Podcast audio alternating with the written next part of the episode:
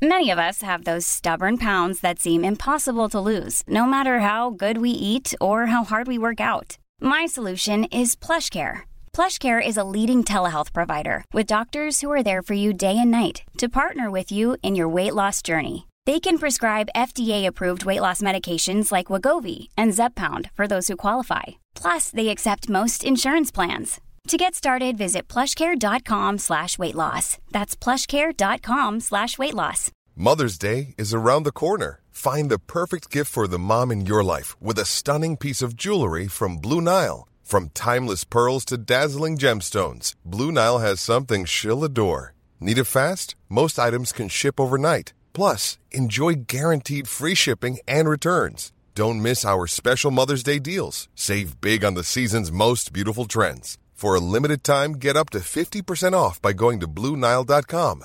That's Bluenile.com. When I brought him on back in late March, early April, I thought, look, at, we'll be talking to this man on and off. He's virtually been with us every Tuesday at this time. And today, well, there's only one question in town. Level 5 all round for six weeks. He's head of the, the Department of Biology and Director of Human Health Research Institute at Maynooth University. Professor Paul Moynagh, welcome again. Hi, Jerry. Good to chat. Well, can I tell you a little secret? I sat down to watch Micheál last night on the news and I filled a big glass of Madagascar Coca Cola and I stuffed it with ice. I took out a packet of King Crisps and I munched them. And I had a packet of Princess, you know, the squashy mallows, the pink and the white ones beside me. And I ate the whole lot just to ready myself for the next while. You weren't tempted for something stronger, Jerry, were you? you have prepared yourself, I think. Oh, Paul, Paul, what do you say to me today? Look, you've been a man, and I've listened to you over the, the last number of months talking to us that when it comes to these total restrictions, and we're back to square one when you talk about where we're going, you're not a fan. No, I'm not. I'm not a fan, Jerry. I think you know we over the last number of weeks there was this plan in terms of these five levels, and it was sort of entitled sort of living with COVID. I don't, I don't think this is living with the virus at all. I'm, I'm just I'm confused, I guess, Jerry. I'm not sure what what the logic or strategy is. So we're going to close down for six weeks.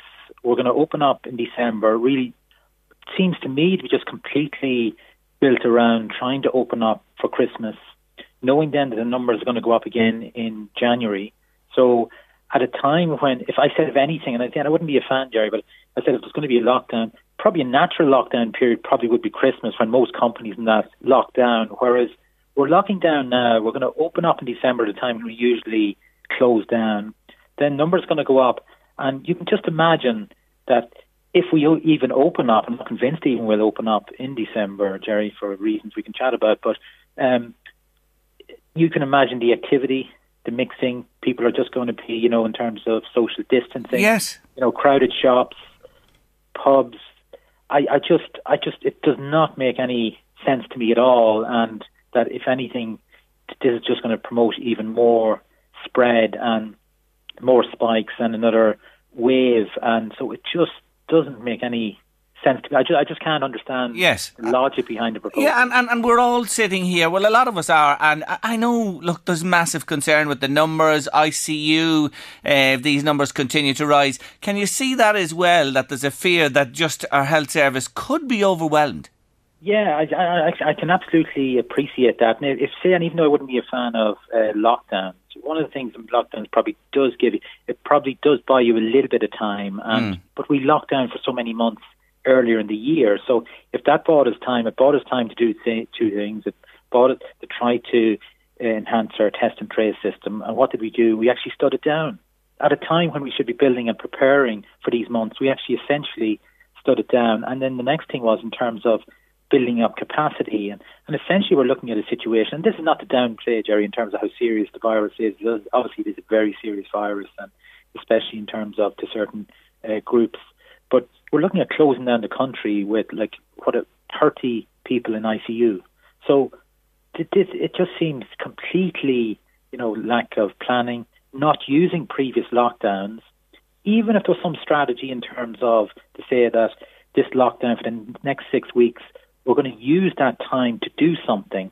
But even at the end of NPHET's letter, to the government in terms of proposing this. They said they would think about the strategy in the next few weeks, which just does not make any sense at all. So we're going into a lockdown period not knowing what our strategy is going to be at the end of it. So I just do not, it, it doesn't make any sense to me at all. So I'm, I'm confused, Gary, let's say. Yeah, well, if you are, then I'm really worried. I'm more worried than I was. Here's the thing. What would you do if you had the say today? What would you have done? So, so first of all, I think what I would have done when I look at the virus now, and I think to some extent, because it's a new virus, sometimes we're sort of saying, okay, we know nothing about this virus, but the name gives us a hint in terms of it's a coronavirus. So, what do other coronaviruses do? And other coronaviruses, Jerry, there's a big seasonal element to them. So, you remember back in March when we locked down, and then more, almost across Europe, we these sort of similar peaks, probably irrespective of the degree of lockdown. And then March, April, the peak came down. We continued the lockdown. Other countries opened up, and the numbers didn't increase. And then eventually we released the lockdown. Um, but and then we released the lockdown, and then numbers began to increase now in the last uh, number of weeks. This is typically how a coronavirus uh, behaves if it shows seasonal patterns. So you tend to have flus, you know, cold viruses that tend to appear in these months.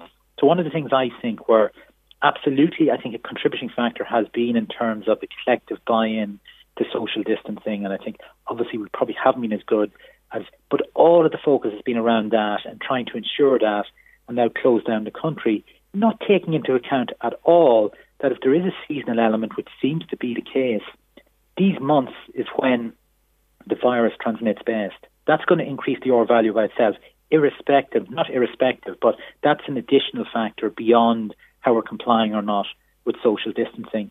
So why does it transmit better in these months? And a lot of it's got to do with the fact that cold temperature is better for transmission. When we go in in the evening time and our houses are heated up and they're sort of hermetically sealed, you know, the humidity is way, way down.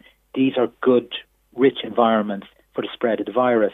Yet there's no focus on that in terms of maybe trying to help in those areas. So one of the things I probably would have done, Jerry, is early on I was a big supporter of opening up earlier during the summer. I, I think there would be little or no risk there, and I think you know if you look at other countries that opened up, numbers didn't go up. I think that period should have been used. So rather than closing down the entire country, the next six weeks, I think this morning I heard it's going to cost 1.2 billion. Why wasn't that amount of money even invested earlier? Not only in terms of acute fixing of our hospitals and ICU capacity, but even sort of in a longer term uh, basis why wasn't more support in terms of enhancing, augmenting our health system? It's almost we've got to the situation where this is our Achilles heel, and our whole strategy is based around protecting our health system, whereas the health system should be there to protect us. So it's just completely back to front, and I just I'm at a loss as to why time has not been used during the summer, and now we're going to repeat that again, going into a six-week lockdown with absolutely no plans in terms of what we're going to use that time for, apart from trying to reduce case numbers, but with no strategy in place. So that that's what disappoints me. Oh, I, I, despair as I listen to your words. That's all I can say. And like I, I've like so many others listening today have done their very best. You know, there's an awful lot of people who've lived by all of the diktats that have come down. Look, you'll be answered by politicians and the HSE to say, well, you know, where are we going to get the people to staff, you know, these additional ICU beds and extra, uh, you know, places in hospitals that we need? How do you respond to that?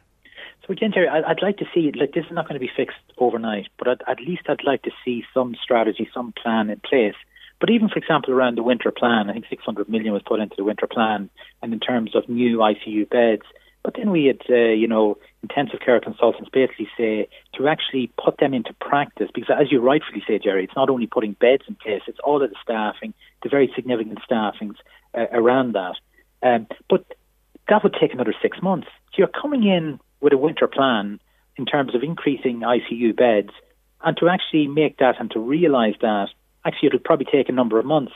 So planning needs to be in advance. So it just seems to be that we're reactive all of the time. We seem to be on the back foot. I know this sounds like it's coming across as being very critical, it, it, but it just disappoints me that I don't see sort of a strategy that we can all buy into. Of course, we're all going to like it here and obviously help as much as possible for the collective good in terms of buying into this and obeying the rules and things like that. But you'd like to see more. And again, I come back to this point, Jerry. I wouldn't be so concerned if the lockdown did not have a cost or risks. There's enormous costs and risks associated with the lockdowns, and that's I, it, it's almost that we focus so much now on COVID yeah. that non-COVID healthcare, um, you know, Mm. economic uh, perspective, um, and I think to some degree, Jerry, like there was a lot of positivity. I think last week around the budget, people felt that there was, you know, it, it almost provided sort of a comfort blanket. But I think we also have to accept that at some stage that's going to have to be paid back, and the people who are going to be paying back are our young people, and the people who who lose most from lockdowns are the poorest people and also young people. They're the people who are going to lose out most. And you know, some of the factories will they open up again?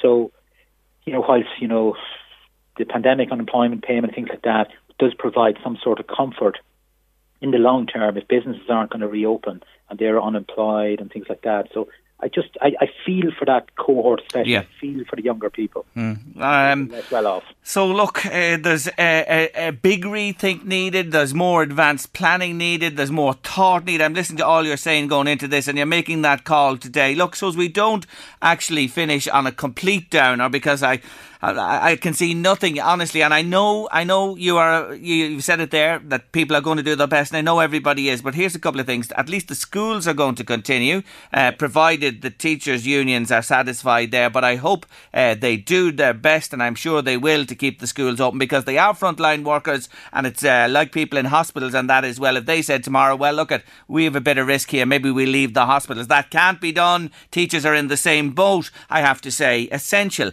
But Paul, one thing I wanted to mention today: Pfizer have come out last weekend and again in recent days and said. It looks like we will be applying for a license in the United States to put a vaccine out there. Is this the panacea? Is this what this is all about? Suppress, open up, suppress, open up until the vaccine comes. Yeah, I think I think that's certainly the strategy now, and I think there is. I think there will be good news on the vaccine front. Certainly, I think by the end of November, Jerry, there's going to be we're going to have readouts of the data, phase three trials, and a number of the vaccines. I'd be quite hopeful there. I mean, you know, if you're looking for good news, I think there probably will be good news. I don't think it's the silver bullet, and, and for a number of reasons. One is the bar to get what we call sterilizing immunity with a vaccine. So that's a vaccine that prevents you from getting in, infected. That's a very high bar. And if you look at even some of the animal studies with some of these, would suggest that that may be beyond, you know, what what we will get. But what they'll probably do is they'll probably stop you getting very sick, which again is really good. And that's some of the readouts for a number of these trials. Does it give you protection? Does it stop you getting very sick? And in terms of what would be a success or not, would be at least a 50% protection. So it would protect 50% of the people. But let me give you some numbers there, Jerry. So let's say in the morning there was a new vaccine and the vaccine works. We already know from surveys that a third of the people said they probably wouldn't take the vaccine initially. Then children have been involved in these trials. So it's unlikely children are going to be vaccinated early on. Then, best case, we're probably down to maybe less than 50% will get vaccinated. Will they have access to the, because the vaccine will be prioritised for older people, probably those at risk, for example, healthcare workers. So we will be able to get access to vaccinate 50% of our population. And if we are, if it's 50% effective, that means we're down to about 20, 25% of the population protected. So that is that close? Will that give us herd immunity? Probably not. So I think it's going to help. Vaccines will help enormously. I don't think it's going to be the silver bullet. I don't think it's going to eradicate the virus. So I think with time, and I think I've said this to before, Jerry, that we're probably going to end up with this virus where it becomes endemic and probably seasonal, like some of the other Yes. viruses. And hopefully, you know, through vaccines over time, we will get this protection. So it'll probably become a little bit like the flu. At the moment, obviously, it's much more serious than the flu, especially in terms of lethality rate. So I'd be hopeful there. I think there's lots to look forward to now in terms of, and I don't subscribe to this notion, Jerry. Some people are sort of saying we're never going to get back to normal. I, I don't agree with that at all. I think we're very adaptable in terms of if we get good news, if you begin to see improvements and things like that, and getting back to normal life, I think we can adapt back to what we knew before this happened, and I think that will come with time. So I'd, I'd be probably more optimistic uh, than most in that sense. So, but but it's just trying to manage that situation mm. until we get the help of something like like a vaccine. Paul, thank you indeed for uh, that uh, very honest analysis today and the hope. Too much now, uh, no, not at all. Not at all. We want to hear. We want to hear alternate voices as well. You know what I mean? That's very important because uh, uh, this is a, a, serious situation, as you said, and we wouldn't uh, take away from it at all. But it's great to hear your point of view, and thanks for giving us the wee lift with the vaccine with parameters there at the end of our conversation. Paul, always appreciate your company. Thanks very much, Jerry. Thank you indeed, Professor Paul Moynagh there. A lot can happen in the next three years. Like a chatbot may be your new best friend. But what won't change? Needing health insurance. United Healthcare Tri Term Medical Plans are available for these changing times Underwritten by Golden Rule Insurance Company, they offer budget-friendly, flexible coverage for people who are in between jobs or missed open enrollment. The plans last nearly three years in some states, with access to a nationwide network of doctors and hospitals. So for whatever tomorrow brings, United Healthcare Tri-Term Medical Plans may be for you. Learn more at uh1.com. Hey, it's Paige DeSorbo from Giggly Squad. High quality fashion without the price tag. Say hello to Quince. I'm snagging high-end essentials like cozy cashmere sweaters, sleek leather jackets, fine jewelry, and so much more. With Quince being 50 to 80% less than similar brands. And they partner with factories that prioritize safe, ethical, and responsible manufacturing. I love that. Luxury quality within reach. Go to quince.com slash style to get free shipping and 365 day returns on your next order. Quince.com slash style.